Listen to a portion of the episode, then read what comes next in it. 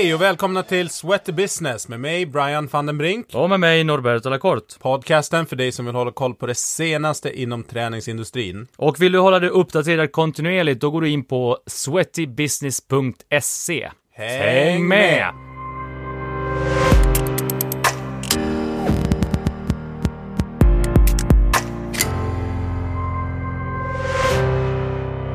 Hörni, i samarbete med vår eh, samarbetspartner Your DNA Scandinavia så kan vi just nu erbjuda 15% rabatt på alla DNA-analyser. Mm, schysst. Vad är det för analyser vi pratar om? Via ett enkelt test så kan du då få reda på vilken kost du ska hålla, vilket träningsupplägg du ska ha som passar just din DNA-profil bäst samt även viss medicinsk information om du har anlag för vissa typer av sjukdomar till exempel. Spännande. Helt klart eh, värt att testa. In på your-dna.se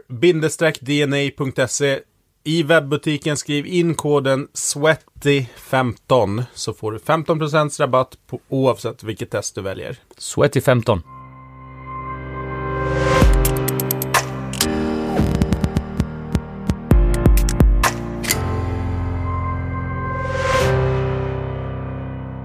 Sweaty15. Härligt! We're back! Back in this. Vi är här den här veckan och ska prata mycket spännande ämne. Vi gillar ju att vara framtidsspanande här, men vi ska prata DNA och hur man kan använda det i eh, DNA-analys. Man kan använda det i träningssammanhang och kost och medicin. Vi har med oss Dennis Hamberg från Your DNA Sweden, eller Sverige. Ja, Jordin i Skandinavien. Skandinavien till ja. och med. Där, ja. Välkommen! Och så har vi Niklas Andersson, eh, PT, för detta hockeyspelare och ambassadör för Your DNA. Mm, tack så jättemycket. Välkomna! Tack så mycket. Härligt! Vi börjar med Dennis. Hur gammal är du? Eh, jag blir 30 år eh, i sommar. Yes. Yes, uppväxt? I Njurunda som ligger två mil utanför eh, Sundsvall, söder om Sundsvall. Mm. Njurunda SK har man mött i hockey. Jajamän, och där eh, på den ishallen är jag uppväxt. eh, kan jag säga. Där, där var eh, där är många timmar spenderade. Har du också spelat hockey? alltså? Jajamän. Herregud, jag är Det är den enda som inte ens kan åka Men du är i. Sverige, kom igen! det är ingen skräll om någon har spelat hockey. Nej. Ja men härligt. Och Niklas, du är hur gammal? Jag är 32 år gammal idag faktiskt. Grattis! Tack så jättemycket. På riktigt? Ja, jag hade förväntat mig Ja, tårta och lite grattis. Ja men vad fan, vi visste ju inte. Ja. Facebook. Jag, Ja, jag är ju en sån här dålig som bara ser dagen efter när folk tackar och så bara ah, så har man Vi missat skickar det. en tårtogram eller. Ja, det är bra.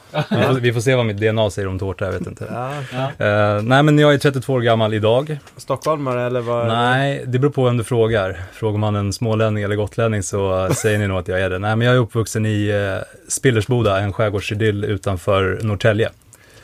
Spillersboda. Ja, Ja. precis. Och sen, eh, jag har bott eh, väldigt många år inne i Stockholm. Ja. Jag flyttade ut till Norrtälje för snart tre år sedan, när vi fick vårt andra barn. Okej, så det borde. Yes.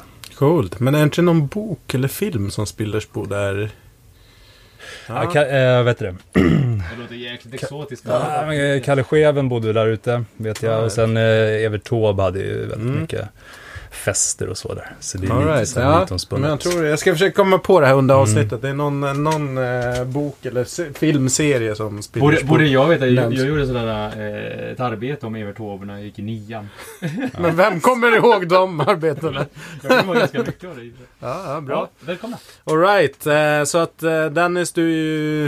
Eh, vad blir det för län egentligen? Medelpad. Medelpad är det Yes, såklart. yes. Och flyttlasset gick därifrån i söndags. Eh, Så numera, eh, jag tänker inte kalla mig för göteborgare än. Det kommer jag inte göra på bra länge. Men där kommer jag hålla till Ja, framgent. Yes. härligt. Så hockey, sport var en stor del av uppväxten. Absolut, mycket, väldigt mycket hockey. Eh, som sagt, uppväxt i Njurunda. Eh, som junior spelade i Timrå ett tag, vidare till Sundsvall. Eh, sen eh, gjorde jag ett uppehåll eh, några år och arbetade uppe i Umeå. Kom tillbaka och avslutade några säsonger i, i division 1 i, i Njurunda. Tillbaka till brottsplatsen. Ja. Yes. Härligt, och nu är du en av grundarna och delägarna i DNA Scandinavia. vad, liksom, vad har du gjort innan yrkesmässigt, så, förutom Eh, hockey? Förutom hockeyn, eh, jag har eh, en bakgrund framförallt inom golfen eh, och arbetat som eh, tränare inom, inom golfen i ung ålder. Eh, parallellt egentligen också under tiden jag spelade hockey. Mm. Eh, därefter har jag jobbat med försäljning egentligen hela livet. Alltifrån detaljhandeln, kläder till eh, de sista åtta åren innan jag varit involverad med, med DNA så var det försäkring och finans. All right. Yes. Har du någon träningsfilosofi själv nu? Just nu är det omväxling framförallt. Jag är eh, sjukt biten i, i paddel eh, till exempel och jag har väl alltid haft den att om jag gör någonting så har jag svårt att göra lite grann utan gör det så gör det ordentligt och vill bli så bra som jag kan bli inom det jag pysslar med. Mm, härligt. Har du hittat någon klubb, i, eller klubb, någon, något ställe i Göteborg där du ska köra? Absolut, det finns två ställen eh, och eh, nu senaste gångerna har varit och spelat rätt mycket på, på PDL. Eh, som ligger på Yes. Var det samma? Just det, det är- en kedja du va? Mm. Ja, Jonas som- Björkman är väl med där? i- Jajamän. Måns- Zelmerlöw va? Yes, det stämmer bra. Sen kommer Yes. Zlatan med sin I Årsta. Paddelcenter Ja. som ska rullas ut här. ja, de hade en intressant invigning häromdagen. Ja. Det var pompa och ståt. Ja men det var, det var då alla bara ja men eh, Zlatan har öppnat för spel i landslaget igen. De hade liksom bara slängt ut frågan. Ja men han är ju mästare, mästare på att få surret att gå. Han kanske ska börja spela fotboll igen innan. Men det är en annan grej. Och Niklas var uh, Spillersboda. Och hur såg uppväxten ut? Eh, Den var idyllisk, måste jag säga. Den var väldigt långt ifrån hockey och den biten. Jag fick liksom tjata mig in för att börja spela hockey. För i den här byn då spelar man bandy. Och det var Ah. naturis och sjöar som man lirade på. Men eh, min hockeyresa började när jag var, jag tror jag började fjärde klass. Jag vet inte hur gammal man är då. Ja du, man är... Är man tio? Ja. ja, Så ja, idag så är väl det ganska sent. Då Ja, var det inte exakt. jättekonstigt. Um, var väl hyfsat talangfull. har alltid haft ett driv i det jag gör. Mm. Eh, väldigt ambitiös och sådär. Så, um, jag kommer ihåg att redan då började jag liksom höra om att det fanns hockeygymnasier. Vi har en, en kille som heter Thomas Strandberg som kommer från Norrtälje och gick på. Västerås hockeygymnasium. Så det är väldigt bra. Spelade i AIK va? Ja, bland annat. Bland annat. Jag säger att han spelar Djurgården, för alla är djurgårdare egentligen. Det är bra. Nej men i alla fall så um, min hockeyresa tog fart i Norrtälje där, kom med i pojklandslaget. Eh, sen gick det vidare upp till hockeygymnasiet i Brynäs, bodde i Gävle fem år. Mm. Eh, spelade elitserien där med Brynäs tre säsonger. Sen så, ja vi skulle kunna prata en timme om alla lag jag spelat i. Men Ja. eh, sen har jag gått vidare, spelat Djurgården, bland annat Växjö, Almtuna, Asplöven uppe i Haparanda. Det är ganska Mm. exotiskt. Ja, verkligen. Ja, men häftigt. Och JVM har du också spelat, eller hur? Ja, exakt. Det har jag gjort. Ehm, när det skedde så tror inte jag reflekterade så jättemycket över Nej. det. Nu, när det har gått, när var det? Det här var 06. Då är jag, ganska stolt att jag har gjort det. Man ser de spelarna man mötte och Mm. det här var i Vancouver så det var extremt stort. Just Så det var superhäftigt. Och året innan de började sända junior-VM på SVT såklart. Innan det exploderade. Ja, exakt. Nej, det är ju en Ehm. jätte... Det är verkligen exploderat nu. blivit en, verkligen en tradition kring jul och nyår att hela Sverige Ja, jag gillar formatet som de har kring det också. Att de börjar göra liksom spelarna till mer profiler och att man ser människorna, personerna bakom det. Mm. Så det för det är så unga killar och det blir jävligt transparent och de Ja. säger saker som man vet att om tre år, då är de lite förstörda. medialt sett liksom, att då är de polerade. Så det är ganska roligt. Men eh, lite namedropping. Vad hade du för eh, profiler i din årskull då, som man kanske känner till? Eh, vad heter han? Evgen, Evgeni Malkin va? Oj. Eh, han är stor. Eh, Sen uh, Alexander Ovechkin, han är ett år äldre men han är sen. Så vi har spelat rätt med. mycket mot varandra. Eh, Phil Kessel är ett stort namn. Mm. Hyfsade lirare. Ja men det var, Och till och med jag känner igen Ja. Shit. det tyder ju på Ja, att man då är gammal då är nu det också stort. tyvärr. Ja, tack. Jäklar, häftigt alltså. Ja, det var kul. Ja men exakt. Och du, och sen nu efter hockeykarriären så har du och sadlat om till Mm. personlig tränare. Precis. Eh, hade inte en tanke på att bli tränare överhuvudtaget, ska jag säga. Ehm, det var när jag slutade spela hockey. Så stod jag där i en grusgrop med min bror som är hantverkare. Eh, All heder till det arbetet. Jag tycker det är grymt. De som pallar och orkar det, stå ute när det är sånt här väder och mm, gräva. Men jag kände att dels så hade jag ingen att prata med. Jag är mitt i är rekordhögt så jag älskar liksom människor och vara social. Så, där, så att ehm, jag är nog, jag är ämnad till mer än det här tänkte jag. Så då, jag började som andra tränare i hockeyn. Och då var det lite så här, okej, det är svårt att livnära sig som assisterande tränare i en låg division. Så då hamnade jag i PT-jobbet mer eller mindre. Mm. Och samtidigt så kom jag i kontakt med det här eh, 3D-funktion och de eh, bitarna. Sen har det bara liksom rullat på. Eh, och jag tror att det faller sig bra för mig för jag har ett stort intresse för människor och vem du är och vem jag är. Och Mm. liksom, Jag tror att det är en stor fördel som tränare. Jag tror många kommer in lite fel i PT-yrket för att man är mest intresserad av träning och kanske, jag gillar ju att träna. Då Mm. borde jag vara bra på att träna någon annan. Mm. Så jag tror att det var därför det föll sig ganska bra för mig. Ja, vi kan inte understryka det nog, för det har vi sagt och vi säger det igen.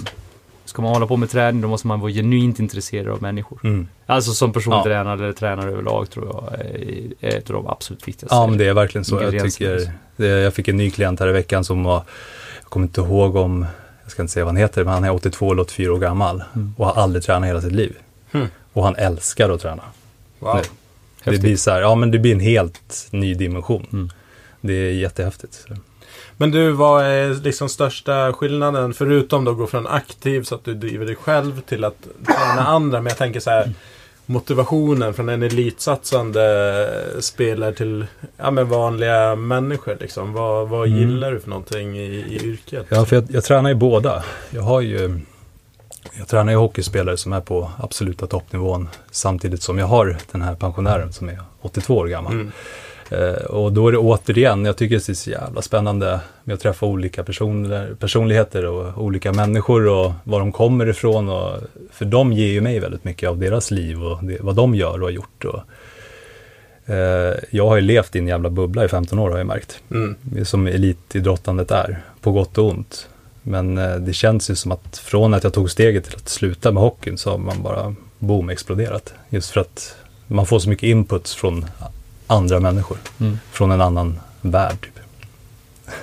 Häftigt. Och du, eh, jag såg en, eh, jag vet inte om du skrev det på Instagram eller någonting om någon frågade. Men du kör väl bara sån där 3D och då sa Ja. du att allt, allt är 3D Ja. egentligen. Men du ju, följer man ditt Instagramkonto så är det ju mycket 3D-träning. Mm. Liksom. Vad, och jag vet att du gillar den typen av, av träning. Vad, Mm. vad är grejen med det då? Grejen med den är att, eh, som, som jag faktiskt sa, att ska vi dra det till sin spets så är allting tredimensionellt. Vi rör oss i en tredimensionell värld och vi lever så. Mm. Och kroppen är ju tredimensionell.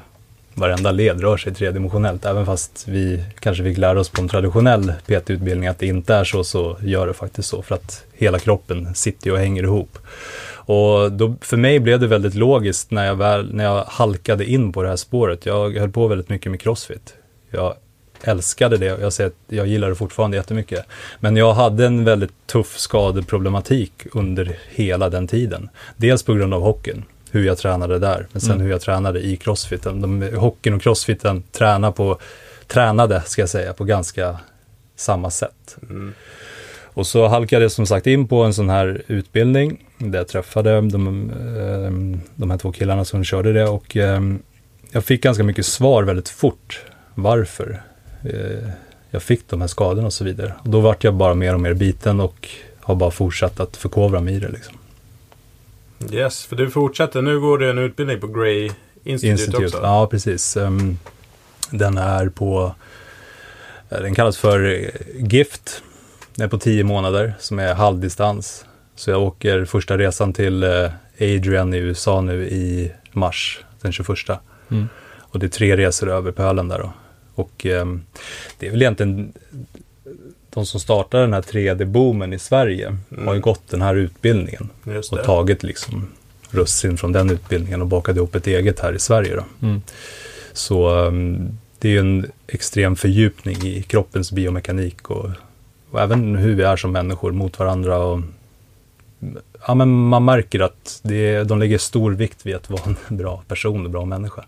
Så det är, det är mer holistiskt liksom? Det är väldigt holistiskt. Det är, mm, nu, har jag, nu är jag inne på sjunde veckan tror jag det är, men jag tror att de är ganska religiöst bitna och det, jag gillar den biten ska jag säga. Coolt. Vad har det här kokat ner i för träningsfilosofi då? Om du har någon som Ja, du lever efter? det måste man du ha. använder? Eh, nej, men jag vill att man ska kunna röra sig smärtfritt i kroppens alla tre plan. Det är nummer ett med alla som kommer till mig. Mm. Sen så förändras den lite beroende på vem jag tränar såklart. Om det är den här 84-åringen eller en KL-spelare. Men min filosofi är att man ska kunna röra sig smärtfritt och, och problemfritt i tre plan.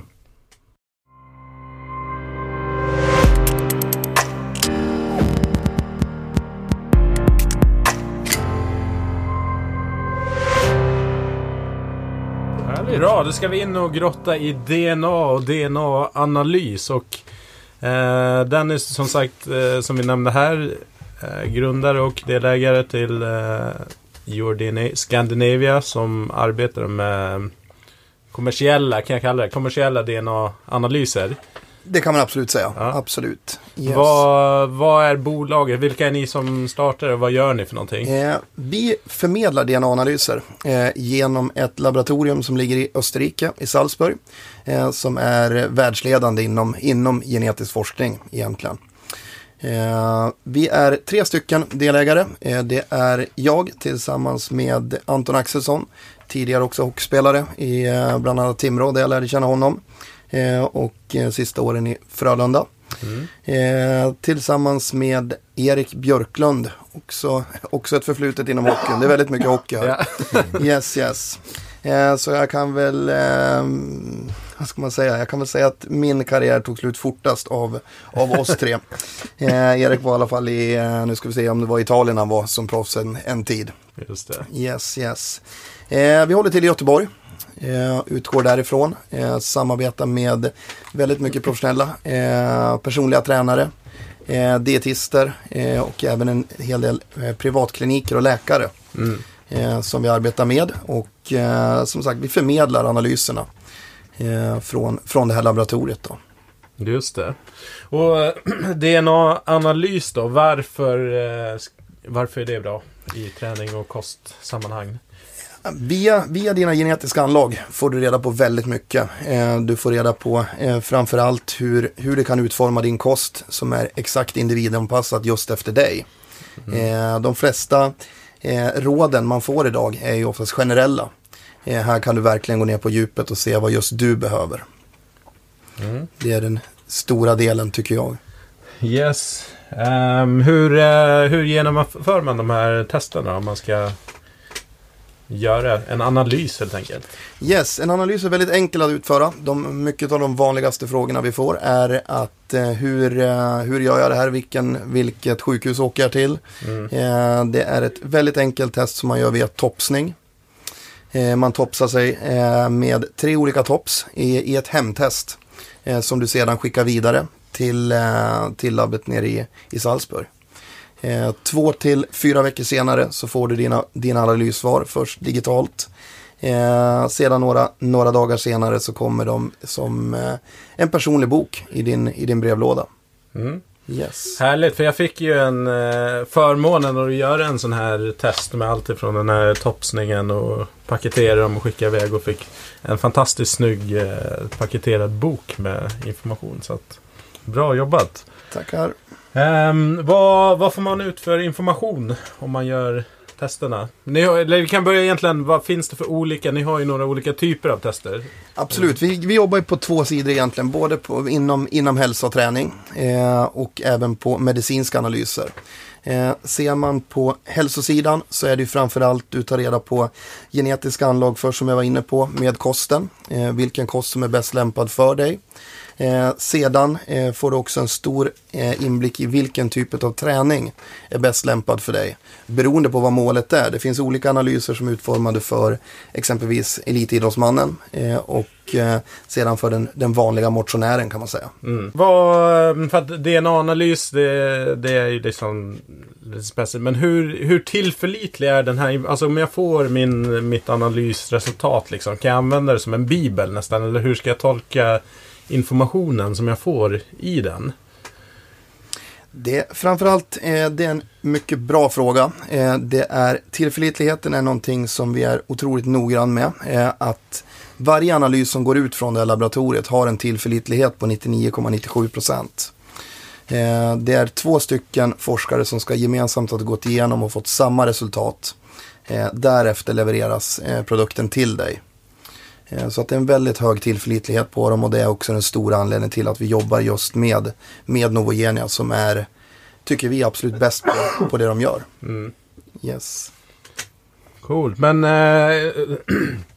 när man har gjort de här testerna, vad är liksom det mest... Eh, vad är den vanligaste... Vad brukar folk bli överraskade över? Om de nu, nu blir det, utav resultaten som de får. Jag skulle säga nästan alla blir, blir överraskade utav, utav resultaten. Kanske inte just utav resultaten i sig, men just den informationen man får ut. Eh, den breda informationen. Eh, att du får, du får verkligen ett, eh, ett väldigt genomgående verktyg för, för dig själv. Mm. Eh, och det är just eh, en väldigt ingående information. Det är vad folk brukar bli mest eh, överraskade utav. Och sen så är det naturligtvis många som tror att de var eh, väldigt känsliga mot fetter men kanske var känsliga mot kolhydrater istället. Det är också rätt, rätt vanligt. Och ganska intressant att många, att man, man vet ju faktiskt inte om det förrän man har gjort eh, till exempel en DNA-analys. Mm. Nej, superhäftigt. För mitt eget test så var jag ju dels väldigt eh, förvånad att jag fick ehm, att jag, rekommendationen var att det skulle ha ett ganska högt kolhydratintag, vilket typ alla eller alla, men de kostråden jag har fått av de som kan har ju alltid velat sänkt ner mitt kolhydratsintag. Eh, typ ner i källaren nästan. Och sen var det också där att jag ofta har fått rådet att höja eh, fett, fettnivån. Medan här var ju rådet att, att jag skulle ligga lågt på det. Så att det var intressant eh, information tyckte jag. Ehm, mm, mm. Finns det några nå risker egentligen med de här testerna? Nej, det finns inga risker. Det finns inga risker. Du, du tar ingen risk med att göra, göra en DNA-analys. Det gör du inte. Mm. Det, eh, nej. Men eh, är det någon så här... ehm, för jag tänker så här, om man ska göra ett test som är medic- så... Ja, men jag och Niklas diskuterade lite innan. Okay, skulle man få möjligheten att kika in i sitt liv om tio år. Liksom, du får kolla på en, en dag i ditt liv om tio år. Skulle du vilja, vilja göra det? Det är lite samma här. att okej du får, eh, du får någon slags ett facit på vad du är. Man har skannat av min, min arvsmassa. Liksom, att det här har du anlag för, det här har du inte anlag för och, så vidare. Finns det... Um, Nej men är det, brukar folk vara just kring de medicinska delarna att man är, man är lite rädd för att få svar? Absolut, eh, det finns, det, där kan man säga, det är ganska tudelat eh, hur eh, den, vi gör ju de flesta hälsoanalyserna. Sen så gör vi också väldigt många medicinska analyser. Mm. Eh, och där ser man ju att, där är vi också väldigt noga med att säga vad, vad får du reda på? Eh, du får reda på vad du har genetisk anlag för ett x antal sjukdomar. Mm. Eh, där får du också, det är ju preventiva analyser. Du får ju då reda på hur du ska göra på bästa sätt för att undvika eller i alla fall minska risken för ett sjukdomsutbrott. Så vad kan en sån risk vara? Du kan typ hjärtproblem eller cancer eller hur detaljerat blir det liksom? Vi går ner på, vi, vi kollar inte på rent dödliga sjukdomar. Eh, det gör vi inte, det är alltid, men däremot eh, exempelvis eh, prostatacancer kollar du för, du kollar även för Alzheimers, eh, hjärta-kärl eh, är några, några utav dem. All right. Men eh, får jag bara ställa en motfråga då? Eh, är det, vad får man det resultatet i? Det är så här många procent är sannolikheten att du får de här sjukdomarna då? Du kan se egentligen från en, eh, om vi säger från 0 till 100, eh, Ja. så ser du om du har en ökad risk eh, att, eh, att utveckla den, den specifika sjukdomen. All right. Ja, härligt. Niklas, du har ju Mm. gjort... Eh, har du gjort alla, hela testbatteriet eller? Jag, jag har gjort det stora testet, precis. Eh, Dels för att det var viktigt för mig. Om jag ska stå för någonting så vill jag ju veta allt från hur det är paketerat, hur det ser ut och Mm. validiteten bakom det och så vidare. och ehm, den, det kan jag ju ta, den delen som jag var minst intresserad av från början, som var det medicinska testet angående hjärt-kärlsjukdomar och så vidare, är ju faktiskt den som jag har fått mest användning för sista tiden. Just det. När jag, på grund av att jag nyligen drabbades av ett, ett hjärtfel. När man fann ett så kallat hjärtflimmer då, Mm. på mitt hjärta. Och eh, då var det ju jäkligt intressant att grotta ner sig i den medicinska delen. Och eh, den hjälper mig absolut. Den får mig att göra bättre val. Som vad då? Framförallt kosten. Okej. Eh, Så jag äter ju, nu ska jag inte sitta och säga att jag är vegetarian här. Men eh, jag äter ju vegetariskt i veckorna, helgerna. eh, Lite med freebasande sådär. Mm. Och jag kan säga att det fanns inte i min värld för ja, ett år sedan. Mm. Det var liksom kött, kött, kött. Och så, Mm. mycket, så mycket som möjligt av allt. Och ehm, nej men, så rapporten har ju hjälpt mig att göra bättre val. Mm.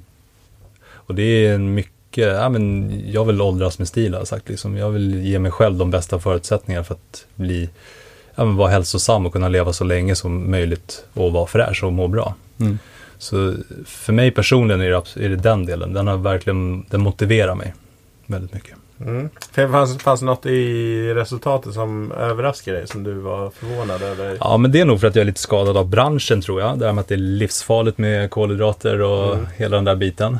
Ehm, Jag hade ett ganska stort behov, eller jag har ett stort behov av att äta kolhydrater. Sen tänker jag inte gå in på vilka typer av kolhydrater, men ehm, det trodde jag inte.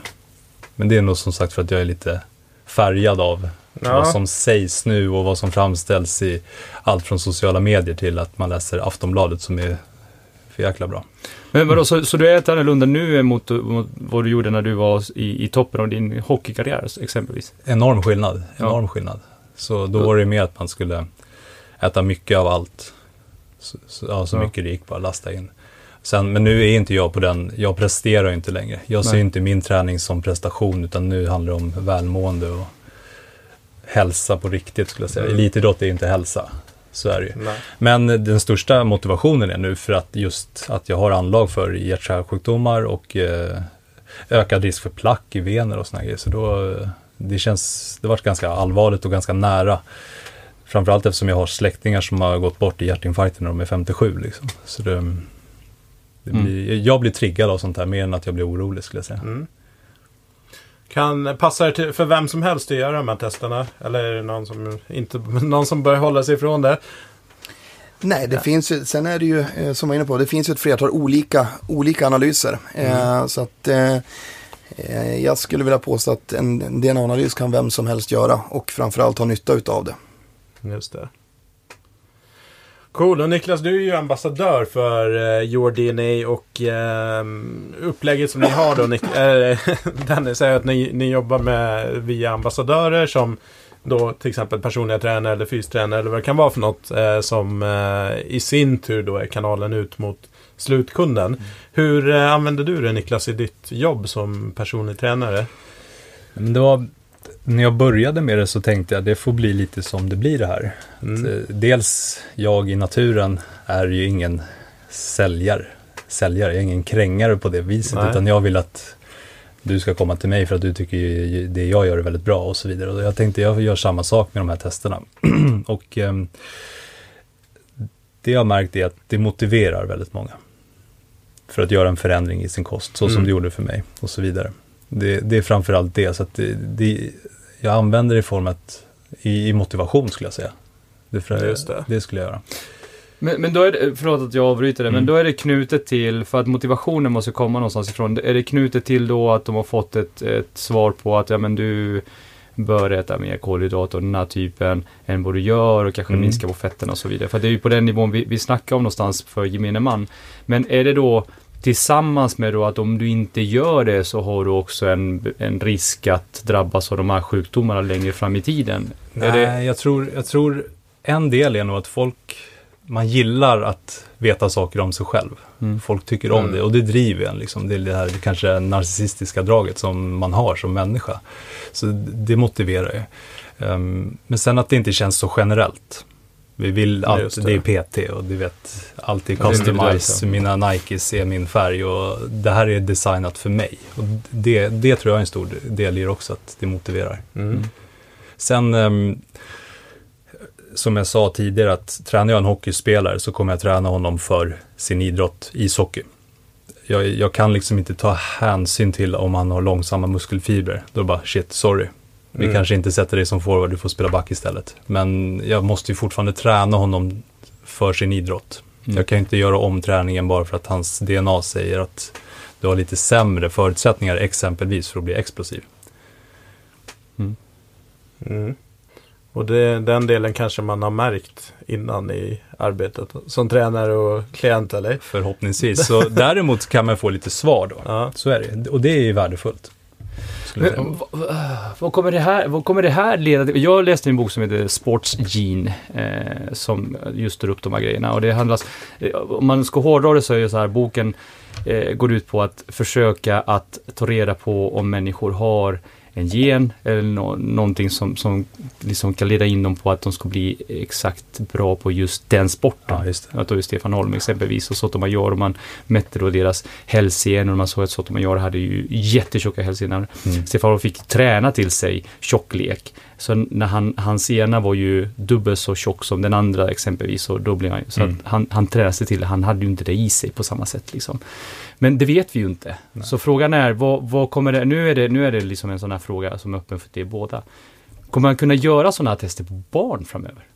Och säga så här, ja men alltså bara för att föräldrarna ska ta reda på, ja men shit, ja, men du ska ju bli maratonlöpare för det är det som kommer att bli det bästa för dig. Liksom. Ja, jag, jag är lite sjuk på sånt där, för jag har ju, jag har ju en femårig son och en fyraårig dotter. Så Ja. att, eh, ja, jag har ju såklart tänkt på det. Men eh, jag har ju backat samtidigt för att, okej, jag, jag är väldigt noggrann med att jag vill inte påverka dem i någon riktning. Nej. Vill de spela hockey ska de få göra det för att de tycker att det är väldigt roligt. Mm. Eh, vill eh, min dotter eh, spela gitarr så ska hon få göra det för att hon tycker att det är väldigt roligt. Så att, eh, jag, jag är nog mer rädd för mig själv om jag skulle göra det här testet. Alltså hur jag skulle påverka dem. Vad säger du? Ja, det är...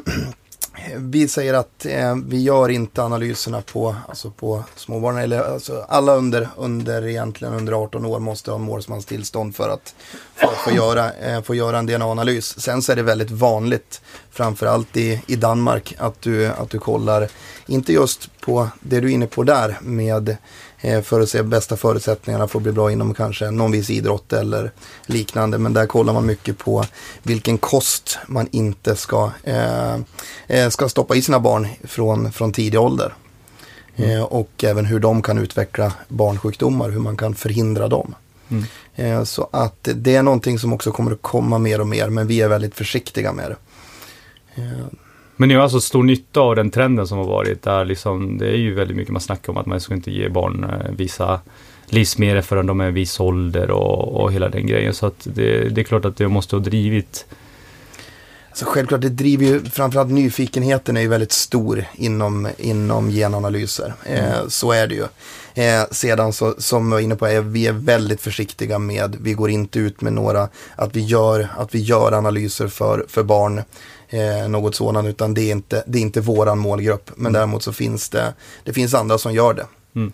Eh, så att det är, eh, men där är det också, det är lite tudelat. Vad, vad, Ska man göra det, ska man inte göra det, som Niklas är inne på. Ska man som förälder styra, eh, styra sitt barn mot en väg som den kanske inte hade valt själv. Ja.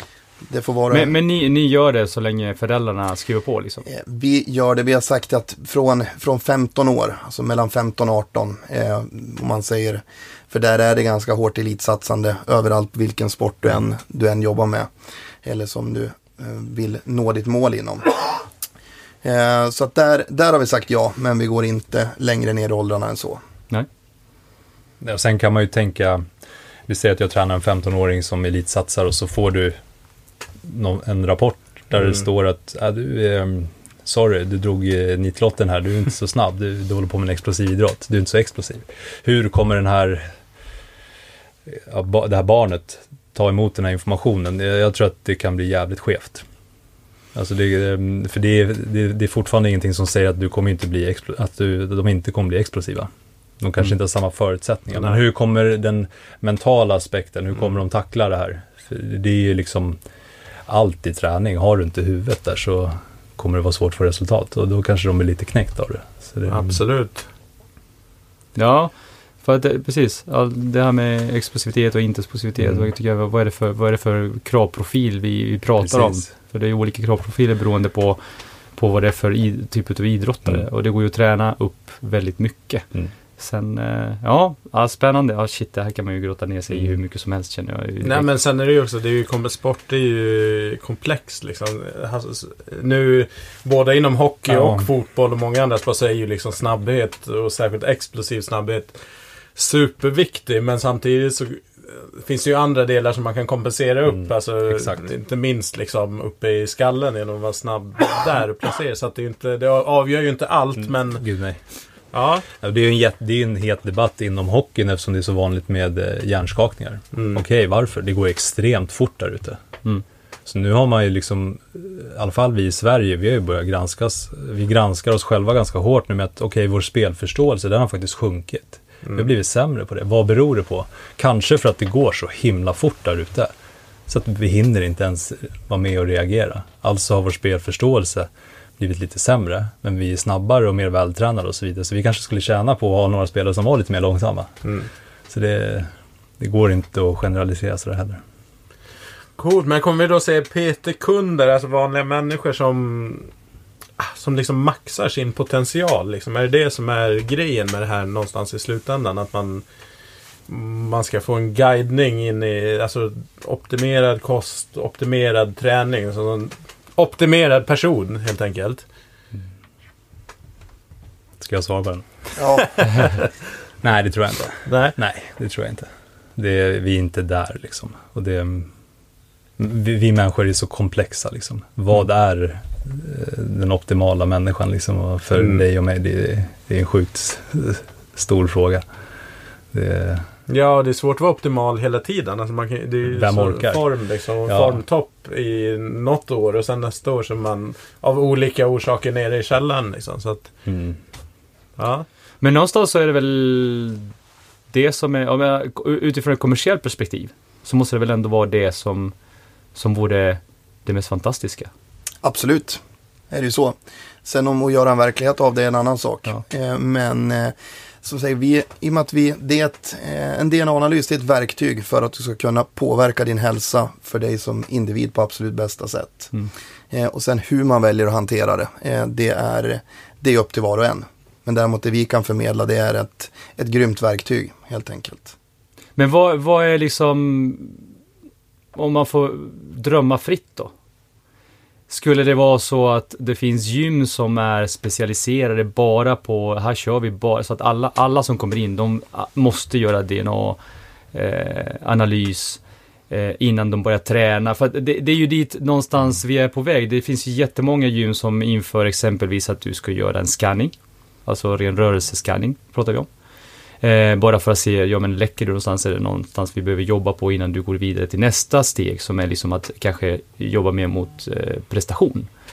Eh, är, det, är det så du skulle vilja att det, det vore framöver?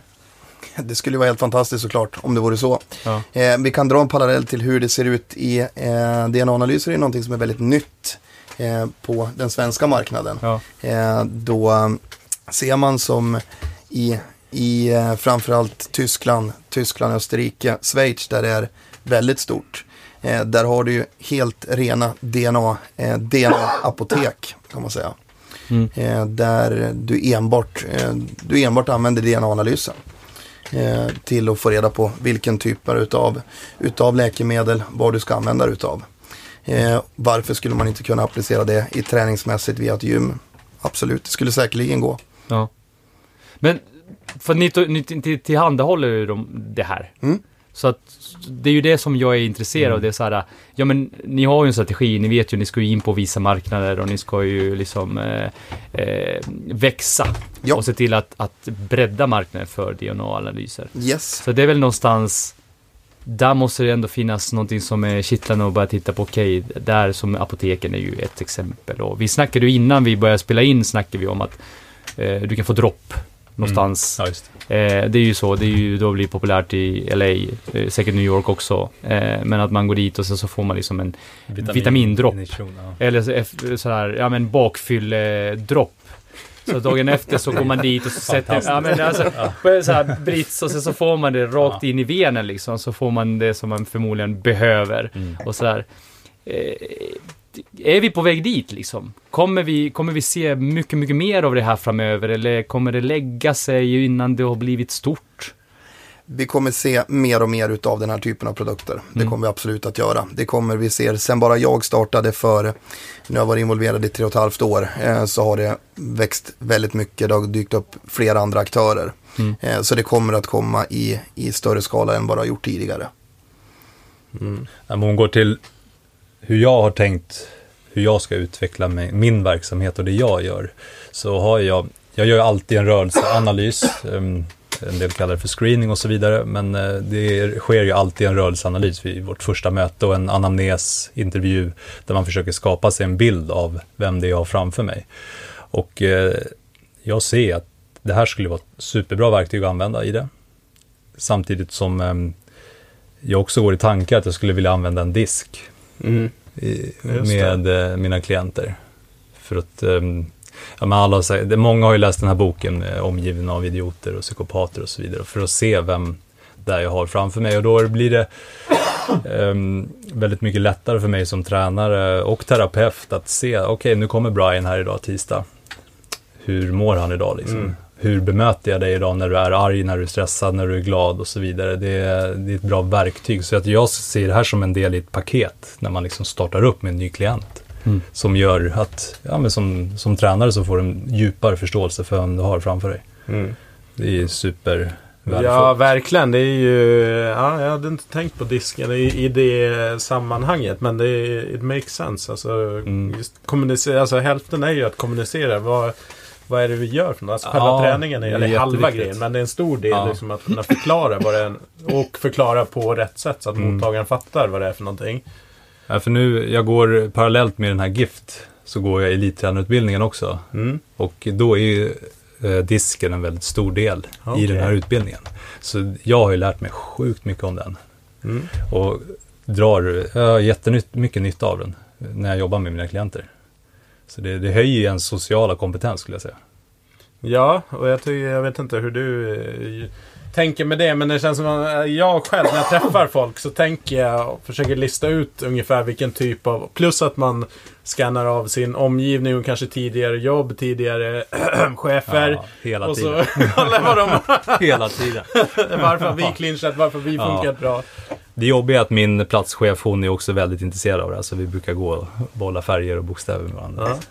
Men det, det här är ju sjukt intressant. Vi har ju tagit upp flera gånger vad som kommer krävas av framtidens personliga tränare. Mm. För att... eh, Hur länge sedan var det du utbildade Niklas? Det är tre år sedan snart Det, va? det är tre år sedan. Mm. Så jag- Ständig utbildning. Ja, det, jo, det, det slutar. Nej, men det, då, det, då allting började Ja, och då gick, du, då gick du förmodligen en, en utbildning som inte är så lång. Alltså, du är en klassisk... Ja, eh, jag, eh, vilken skola började- gick du? Jag började ute på Bosön med konditionsidrott. Okej. Och sen gick jag parallellt med 3D-funktion och äh, återigen äh, en till utbildning samtidigt med Hockeyförbundet. Okej, så det är lite okonventionellt eh, mot, mot vad det brukar vara. I och med att, att man går in i en skola och sen så är det några månaders utbildning till och från. Det är ju inte heltid he- Nej. hela tiden. Men det är ju just det här att vad som ingår i en personlig tränarutbildning idag och vad vi pratar om, bland annat DNA-analyser, vi pratar liksom, du är inne på eh, rörelseanalyser och sådana saker som, som inte ingår liksom grundläggande i utbildningen. Och sen så lägger vi till disk och allt det här dessutom. Då blir det så här, shit, det här kommer ju bli en fyraårig utbildning, 200 poäng på högskola i slutändan för att kunna bli personlig tränare. Men är det det som kommer krävas för att lyckas som personlig tränare framöver? Liksom? Jag, jag tycker att den borde ligga på den tiden, alltså kring fyra år. Mm. För att vi jobbar med människor och det, det är så extremt viktigt. Så likställas en terapeut, en fysioterapeututbildning då? Det beror, okej, vilken tränare vill du bli? Mm. Jag säger inte att jag vill bli bäst, Men jag vill, jag vill bli så bra, bra jag bara kan inom det här jag gör nu. Precis Mm. som det var innan när jag spelade hockey. Jag vill bli så bra, så bra som möjligt på att spela hockey. Mm. Och det är samma sak som nu när jag är tränare. Så att eh, det, det krävs tid. Så är det ju bara. Mm. Ingenting händer över en, en, eh, en onlineutbildning på två Nej. veckor liksom. Nej men jag tror också att eh, PT-branschen, om man får kalla den, jag vet inte om det finns en bransch, det är väl ingen branschorganisation, men alltså att man behöver någon slags klassificering på PT, för nu är ju Mm. alla PTs på ett Ja. eller annat. Till och med PTs som inte har någon utbildning Mm. är ju PTs också, för man... Ja, du kan ju kalla dig personlig tränare Så att det där tror jag också att ja, men man behöver nog få in någon klassificering och att man kan ligga på olika nivåer på ett eller annat Mm. sätt. För att idag så, ja, är du på en gymkedja så kostar ju den PT A kostar 700 spänn i timmen och PT B kostar 700 kronor i timmen. Mm. Men vad de två har för erfarenhet och kunskap, det kan ju skilja sig rätt radikalt. Det känns ju som att vi ändå är på väg dit. Mm. Att eh, en del kallas för master exempelvis och en del är bara... DNA-PT. Ja, det vore ju... Ja. Certifierad av... Nej, men jag vet, Visst företag. Sats har väl så där man blir liksom, du måste jobba ett visst antal Ja. timmar för att kunna flyttas upp. Det där har du bättre koll på än vad jag Nej men exakt, de Fyra kör ju en eh, nivåindelning. Sen är ju den lite så att den erfarenheten där baserat på hur mycket du har jobbat hos den aktören. Och det Ja. kan jag tycka att, okej men alla utbildningar och erfarenhet som du kanske har från någon annan så Mm. det ska väl vägas in Mm. också. Men det är ju ett sätt att skapa en lojalitet i PT-strukturen så att man behåller PT-erna. Men Sen är det ju lite subjektivt också för de som eh, själva är personliga tränare som skulle kunna ligga på nivå 4. Vissa väljer inte att ligga högst upp på grund av att de är rädda att de blir för Tappar dyra klienter. och tappar Ah, kunder. Mm. Mm. Så att ja, allting kommer både med fördelar och nackdelar Mm. liksom. Så, så är det. Ja men coolt. Är det någonting, vad, vad tror du Dennis inom DNA? Nu har ni ju börjat och du märker att det kommer in eh, konkurrenter. Är det någon liksom, några trender som kommer komma in i DNA-analysspåret eller grejer som kommer hända inom när som du tror? Det kommer bli mer och mer, det kommer synas och höras mycket mer än vad det har gjort tidigare från, Mm. från olika håll. Eh, och eh, jag tror väldigt mycket kommer vara just på, på hälsosidan. Eh, att eh, vad det gäller hälsa och kosten, framförallt den typen av analyser. Eh, och det är den våra, våra konkurrenter satsar fullt ut på. Mm. Där jobbar man väldigt lite med, med de medicinska analyserna. Men kost är ju det mest kommersiellt gångbara liksom. Så det är ju Visst inte så är det konstigt. så. Nej, det är inga, inga Folk går igång alls. så fort det kommer Mostly kommer ut med en ny bok. Nu är det 13.3 som gäller. Så är det så här, wow. Mm. Ja. Yes. ja. I vissa kretsar. Mostly. Ja. Ja. Kommer vi kunna få DNA-analys-svar direkt i mobiltelefonen i förenklad form? Och då pratar jag inte om det som den medicinska delen, sjukvård och sådana här saker, utan mest som är skräddarsydda för oss som tränare. Svaret är ja på den frågan. När då Dennis? När kommer det? Eh, den, eh, Snart. Eh, dock, eh, laboratoriet som vi eh, jobbar med idag eh, håller på att utforma just vad det gäller eh, med att få det direkt i, i telefon. Du får den ju direkt i, i mailen idag så att säga, men ganska, det är ju alltså i pdf-format, men Mm. där ska det förenklas. Eh, och där, det jobbet är igång. Däremot är inte jag rätt person att fråga. Jag kan tyvärr inte ge dig ett datum Nej. när det händer, Nej. men det är, det är inte så långt borta. Ja. Ja men... eh, alltså, En Ja. polare till mig säger, han föreläser mycket, han säger allt som kan digitaliseras ska digitaliseras. Ja, men exakt. Så att det är, det är bara Jo, men så- just a matter of time. Men tänk dig själv, alltså, vi som jobbar som tränare så är det så här, ja men tänk om man, alltså app, app och hela den, den biten liksom att, ja men kan jag se direkt i appen när jag har gjort ett pass nu hur det påverkas liksom, eventuella värden och sånt där liksom. Häftigt! ja. Ja, men lite som Polar har med deras appar. Ja, ja. Man ser, Yes. det- är superspännande liksom. Och där är det, ja, där är det bara, ja. bara liksom puls. Ja. Eh, men tänk dig nu som Sol eh, Electronics som tog fram en hörlur tillsammans med en app där du kan liksom se inte bara hur långt du springer, eh, eventuellt också, nej inte puls, men, men eh, hur långt du springer och under hur lång tid, utan du kan se kadens och du kan se steglängd och du kan se liksom hur mycket du studsar upp och ner i kroppen, hur mycket den pendlar och det finns så sjukt mycket information att få idag. Ja. Så därför är det Frågan ju är bara vad man ska med informationen till. Nej men det är det jag menar och därför så att man behövs ju får det vis... så att det, så att det är hanterbart, tänker jag. Det har varit tangerat det att ge någon som är hypokondrisk eller nervös över vissa grejer. Om den får en viss data så kan den potentiellt sett gör mer skada. Att man fokuserar på vissa delar och kanske inte har förmågan heller att tolka den datan som man får in Mm. på rätt sätt. Nej, men det, heller, det, tänker jag. Ja, precis. Och det är där jag står. det finns ju folk som jag kanske tränar som jag aldrig skulle ens rekommendera det för. För att man vet att när de kommer så kanske de kommer från en eh, sjukhistorik med psykiska sjukdomar eller det är ju, det är ju jätte, jättevanligt att de kommer till oss för att få hjälp. Mm. Och då behöver man kanske inte få i ansiktet att lite för mycket svar. Nej, exakt. Eh, då kan det ju hamna, det handlar om att bara hjälpa dem ut i gymmet liksom. Så, mm, det, vi Yes. måste ju alltid, så återigen, vem har vi framför oss? Ja, men Dennis kommer komma med svaret. Det kommer ju komma Ja. nu en så här mer skräddarsydd för just tränare.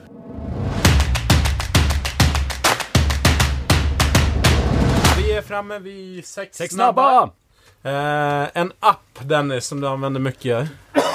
Och förutom de man använder konstant i, i jobbet så eh, i och med att man är sportnörd så är det ju Flashscore TV-matchen.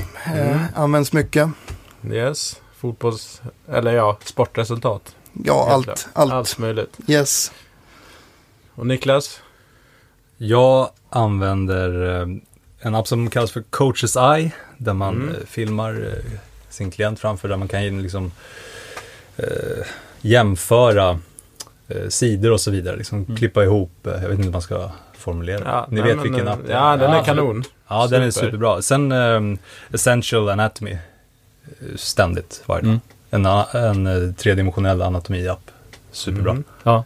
Där du hämtar information om vad det är liksom för... eh, Ja, vem- vilken muskel Ja. och så ligament och allt liksom. Mina barn sitter till och med med den och pillar så. Jag tycker det är skithäftigt med skelett liksom. Så det, mm, de två. Cool! Mm. Eh, projekt som eh, ni är stolta över lyckas riktigt bra. Vi börjar med Dennis i den här gången också. Det är ju det projektet vi håller på med idag med Your DNA. Alltså från där vi, där vi startade till att vi är nu. Sen så att vi har en, en otroligt lång resa att gå. Det ska man inte sticka under stolen med. Men det är, det är jag absolut stolt över. Niklas? Ehm, nu var det inte jag som gjorde det här projektet, men jag var med på det som jag ser som ett projekt. Och det var, en- var dissekerade för ett år sedan i USA. Mm. Vi var ett gäng. Och det var maxat, som de säger. Det var Mm. helt och när enormt. du säger dissekera, vanligtvis så, så här, i skolan så är det grodor och koögon och grejer. Här var det Ja. någonting annat. Ja, vi hade fem kadaver i, i 40 timmar. Människokadaver. Men, människokroppar, ska Ja. jag säga. Det var... Hur var det då? Eh, Jag, precis, det är därför jag är väldigt så här, glad att jag vågade göra det, för det var det första steget. Klarar jag av det här? Mm. Ehm, men det var surrealistiskt och eh, någonstans så fick det en att börja ställa väldigt mycket, jag gjorde det i alla fall, ställde mycket, väldigt mycket frågor till mig själv, hur man vill leva sitt liv och eh, det vart väldigt mycket mer än bara den här anatomiska biten som var huvudsyftet, utan Mm. det, det, vart, det vart jävligt nära livet. Ja. Ja. Så det var, och plus att man gjorde det ihop med vänner. Det var jäkligt häftigt. Ja, det är bra. vad, Mm. vad var det som i liksom själva dissekeringen, rent sådär, vad, var det något som, vad var det som mest slående för dig? Ja, men liksom- hur, hur pass mycket fett ändå eh, vi har i och på kroppen liksom. Och kring. Mm. Eh, det trodde jag inte. För det här var ju äldre människor som Mm. ganska, de, hade ju, de kanske var 75 plus. Och när man ser en äldre människa så ser man ju bara ben egentligen. Just det. Men det var väldigt mycket fett på. Mm. Så det, mm, och hur pass fina och vackra alla organ är. Det var jäkligt häftigt. När man tänker att den här kroppen har levt i 75 år. Mm. Och det var superballt. Ja, Ja. coolt. Något projekt som, som inte har blivit så bra då? Ehm, ja, vad ska man säga där? Eh, vi kan väl ta hockey, hockey, hockeykarriären. Hockeyn, ja men division 1 är inte fy skam. Ah, Var Norrland. Kunde ha nej, blivit precis. bättre. Vi- ska Skulle- påpeka att det är division 1 DNA Norrland också. tidigt. Exakt. Det är den divisionen där man, ja, man, jobb, man tränar hårt, ungefär som eliten nästan, men tjänar inte riktigt som eliten. Ja, det är tufft. Det. Så är det. Ja. Och Niklas? Um, ja, men jag skulle nog säga att s- separation är alltså ett, någon form känns som ett misslyckande. Mm. Det, det var en ny erfarenhet. Mm. Ehm, både till, eh, ja men det, det, det får en att växa såklart, men det var ju extremt tufft och, och det, någonstans så känns det som ett misslyckande. När man tror att man ska leva med en person hela sitt liv. Mm. Men det, Som en bakgrund där så har du skilt dig då? Ja, Det se- senaste året. mm, Mm. precis. Ja, det är Ja, nog många som kan relatera tuff. till det. Mm. Det Absolut. har du också hunnit Absolut, med absolut. faktiskt. Så att jag, jag kan definitivt relatera till det. Mm. Bra. ehm, poddar som ni lyssnar på mycket eller en bok som ni kan tipsa om som ni tror att människor kan ha nytta av att läsa eller lyssna på. Eh, senaste boken jag läste kan jag varmt rekommendera för det är väldigt många som har läst den. Men det är Min hemlighet med, med Petter Stordalen. Eh, sjukt intressant om hur hans vägar eh, har eh, gått och eh, vilka beslut han har fått tag i, i, i, sin, i sin karriär. Mycket intressant. Ja, tips. den är grym. Ehm, jag säger The Last Lecture med Randy Push, eller Push. Jag vet Mm. inte riktigt hur man uttalar det. Eh, Han var, han var säger jag, professor vid ett universitet i Pennsylvania för computer science. Och eh, han får cancerbesked att han har ungefär ett år kvar att leva. Mm. Och eh, han har, eh, jag tror han har fyra barn eller någonting. Och han vill göra ett avtryck för att, ja men hur, hur kan jag liksom föra min, mina värderingar vidare till mina barn och så vidare när inte jag finns här längre. Mm.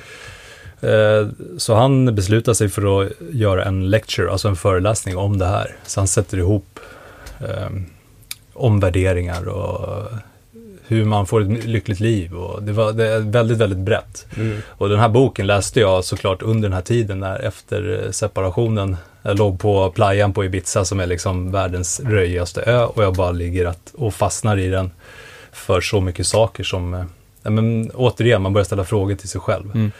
Ehm, han, den här Randy, han var väl ganska materialistisk till en början och sen så insåg han att hur fan tänker vi? Mm. Får jag en buckla i min skottkärra så är jag inte så, jag struntar i att laga den, men får jag en buckla i min bil så är det extremt viktigt att fixa den så fort som möjligt. För Mm. att det här är ju någon, ja, bilen är en symbol för vem jag är och vad jag står för. Mm. Är det så viktigt? Jag vet inte. Mm. Men, det, men det här är inte fiction, det är, det är eller? nej, det här är en riktig bok. Ja. är En riktig bok. Nej, men det, det, det, det är en sann berättelse, det var det, ja, dit ja, jag ville komma. Precis, ja. den finns på YouTube också. Ja.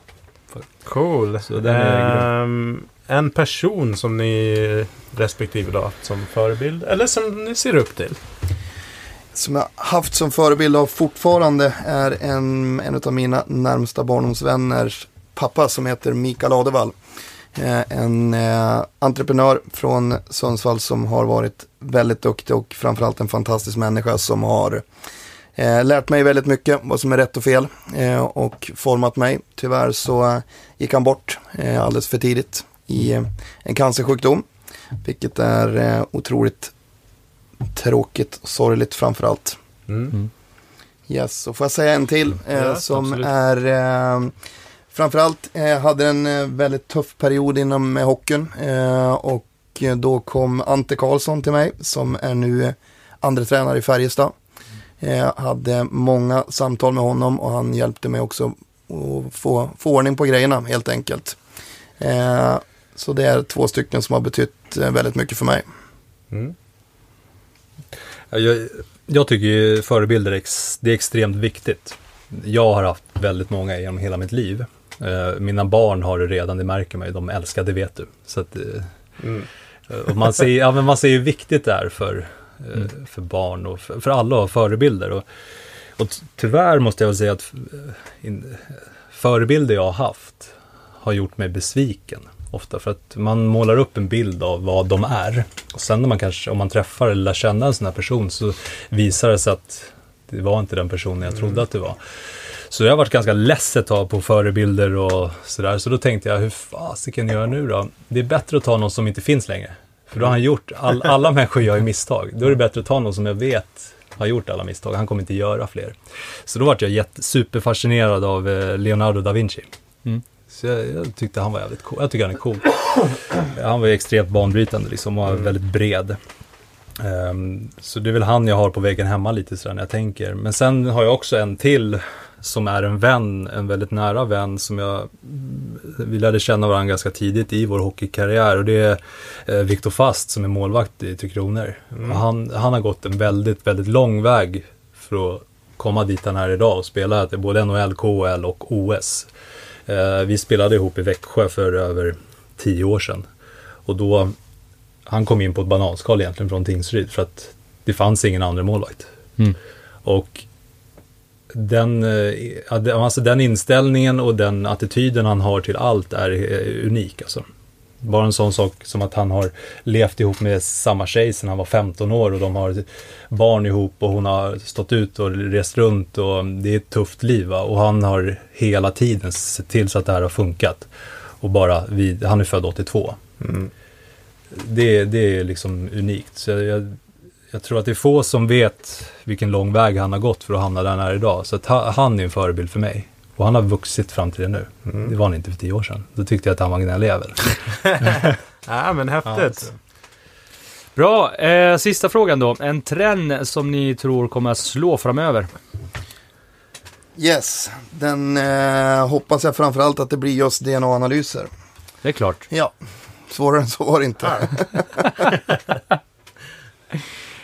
Om, om jag inte ska säga DNA-analyser så mm, är det någonting som jag själv har väldigt mycket nytta av just nu och det är det här med coachning, alltså life coachning, mental träning och Mm. li, jag tror att det kommer vara lika vanligt att ha en livscoach som man har en PT. Att det är lika accepterat. Nu, det känns som att det börjar vara accepterat att ha en PT Mm. nu. Det är inte bara kändisar som tränar med PTs. Och jag tror det kommer bli samma sak med eh, livs, eller life coaches. Jag tycker att eh, det, det tar allting till en ny dimension. Det får människor att växa och det, jag tycker man ser det lite också.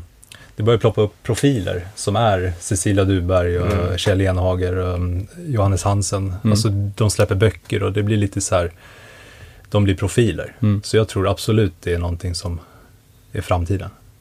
Även om det har funnits jättelänge. Alla, alla kommer ha en Deepak Chopra liksom. Ja, Nej, men jag tror Mm. um, det är viktigt. Yes, tror jag också. Om man vill eh, komma i kontakt med er eller följa er. Eh, Dennis, jag vet inte om dina privata kanaler, men om man vill eh, Man vill följa, förkovra sig i your DNA. yes, eh, antingen så kollar man på vår hemsida, your-dna.se. Eh, alternativet vår Facebook-sida med samma namn. Eh, eller vårt precis nystartade Instagram-konto som heter eh, your-dna-sweden. Yes. Yes. Men du, om man vill göra ett test. Ja, Kan man göra det direkt beställare från hemsidan, eller hur gör man? det går man eh, in via våran, våran hemsida och beställer. Eh, och har man eh, inte riktigt koll på vad man vill göra så är man absolut välkommen att ringa till oss eh, och få en rådgivning kring vilken analys som är just eh, bäst lämpad efter dig. Så gör vi en, en koll där helt enkelt. Mm. Och Niklas? Jag kör stumt Instagram. Ja, Niklas understreck Ason. Eller Ason. yes. Ja. Vi länkar alla, Mm. alla konton. Men eh, väldigt mycket träningsinspiration.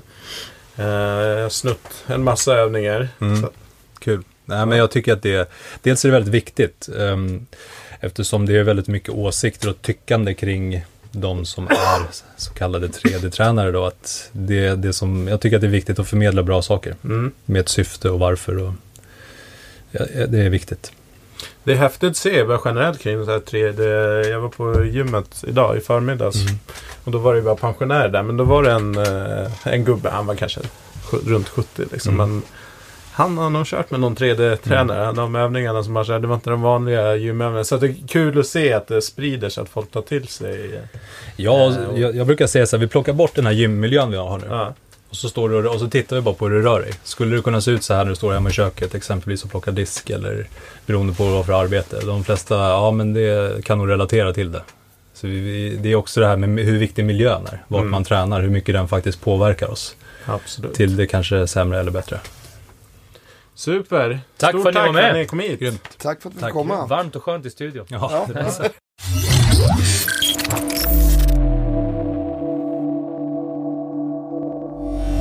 Glöm inte bort att följa oss i sociala medier. Vart finns vi? Vi finns som Sweaty Business Media på Instagram, Facebook, YouTube och LinkedIn.